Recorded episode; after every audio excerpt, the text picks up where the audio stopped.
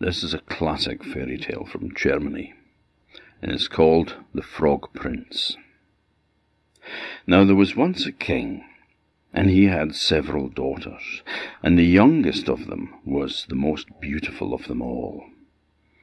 Now one hot day she went into a forest that lay near the castle where she lived, and she walked to the side of a cool well she sat under a linden tree there in order to shade herself from the sun because it was so hot. But the air around that well was lovely and cool. Now she had with her her favourite plaything was a, a golden ball, and she tossed it up in the air and caught it, and tossed it in the air and caught it. And she did this over and over again, but the one time she threw it a bit too hard. It flew up high into the sky, and when it came back down she tried to catch it, but she missed. And the ball fell on the ground, and it rolled over towards the well, and then plop, it fell in. Well, the princess went and, and looked into the well, but the well was so deep she couldn't see the bottom of it, and she began to weep and wail for the loss of her plaything.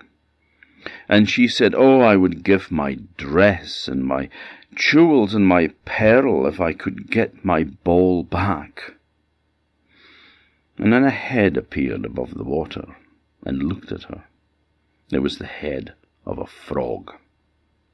And, much to her surprise, the frog spoke to her. And the frog said, I don't want your clothes, or your jewels, or your pearls. These things mean nothing at all to me. But I, if I bring your ball back to you, will you do as I ask? Now, he, she wasn't sure about this, but she said, Well, what is it that you want? I'll, I'll do anything. Well, said the frog, I want you to take me home with you and I want to be your constant companion and dearest friend, and I want you to cherish me and love me. And I want to sit at your table and eat food from your golden dish along with you. And then I want you to take me up to your little bedroom and put me on your bed. And I want us to spend the night together there. Well, hmm. The princess didn't like the thought of that. She shuddered at the thought of this cold, slimy frog coming into her beautiful bed with the silk sheets. No, she wouldn't have that. But then she thought, well, he's just a blabbering frog. What does he know? I could get him to get my ball back, and then run away.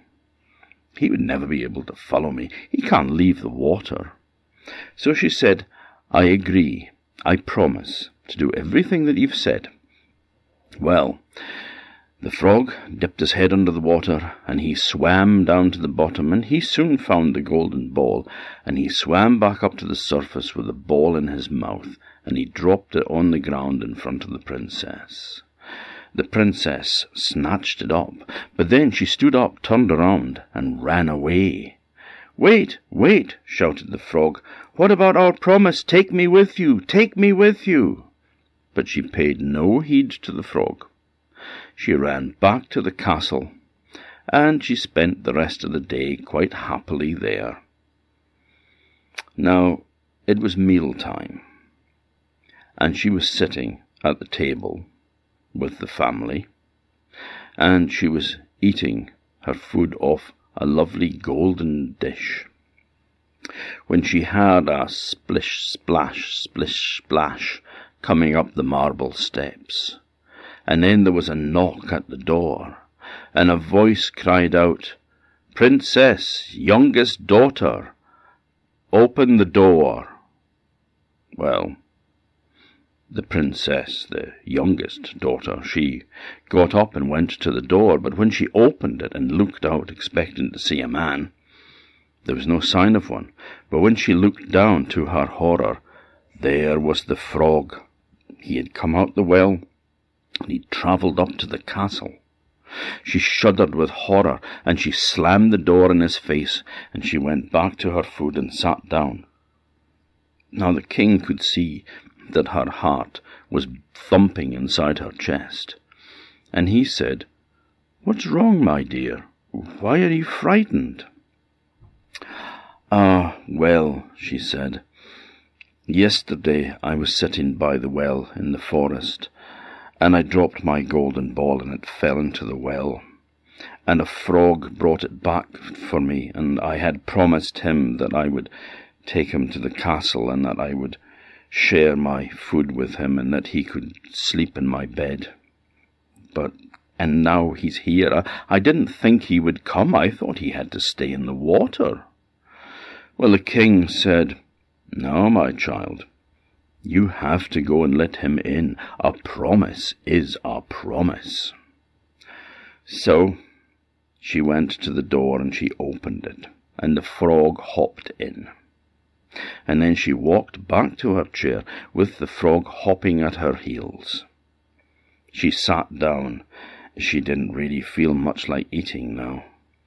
But the frog sat alongside her and said, Lift me up on the chair. So she lifted him up on the chair. She didn't want to, but the king, you know, he gave one of those stern looks as to say, do it. So she picked up the frog. Oh, she didn't like the feel of him at all. She set him on the chair.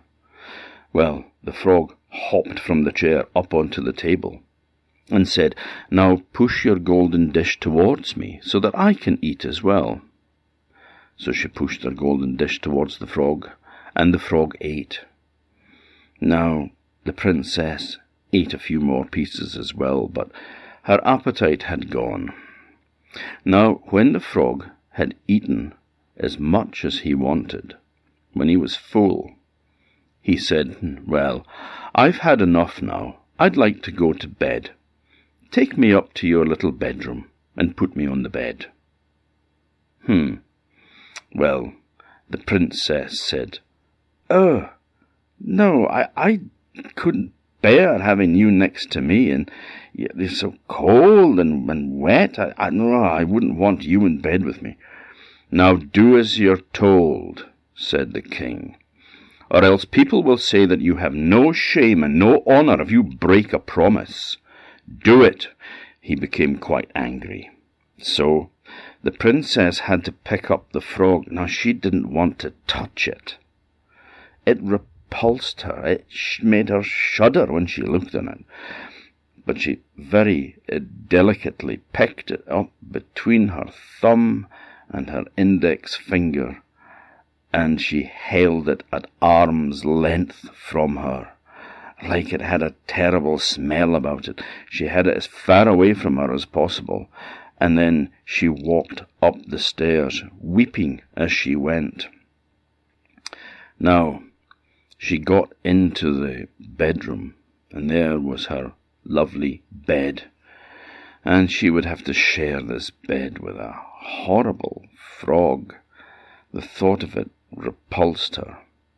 She lay down on the bed, and then she said, Now leave me alone, you nasty frog, and she threw it against the wall with all her might.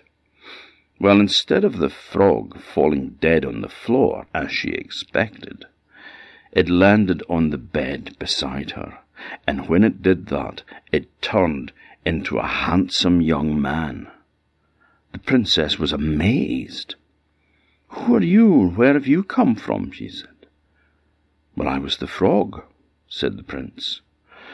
But you see, I'm a prince from another kingdom, and I had a curse laid on me by a wicked witch, who turned me into a frog, and I had to live in that well.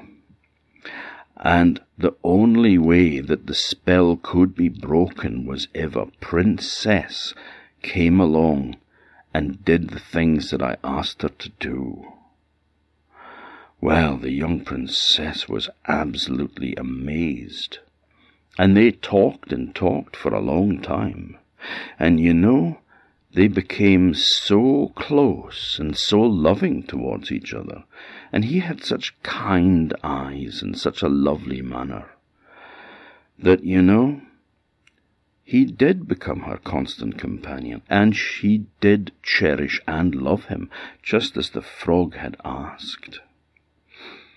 Now, the next morning, there arrived a beautiful golden coach drawn by eight white horses, and each horse had a beautiful white plume of feathers on their head, and all their harness was made of gold.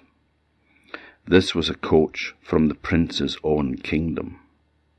He'd asked the princess's father, the king, for his daughter's hand in marriage, and the king had consented.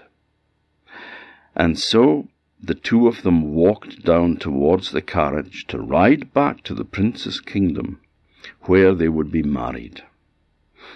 Now the coach was in the charge of a servant of the king, and he was called Faithful Henry. Now Henry was so broken hearted when he heard that his master had been turned into a frog that he had three iron bands made, which were bound around his heart, to stop his heart from breaking in pieces. So he led the prince and the princess to the carriage, he helped them up into it, he closed the door, and he climbed up on the back of the carriage, where his usual place was, like that of a footman.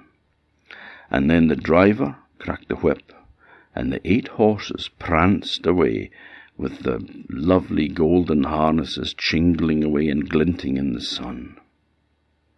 Now, as they rode along the road, they heard a terrible loud crack, and the prince turned around and he stuck his head out the window and he called to Henry. He said, Is the coach breaking apart? Oh, no, said Henry, no, no.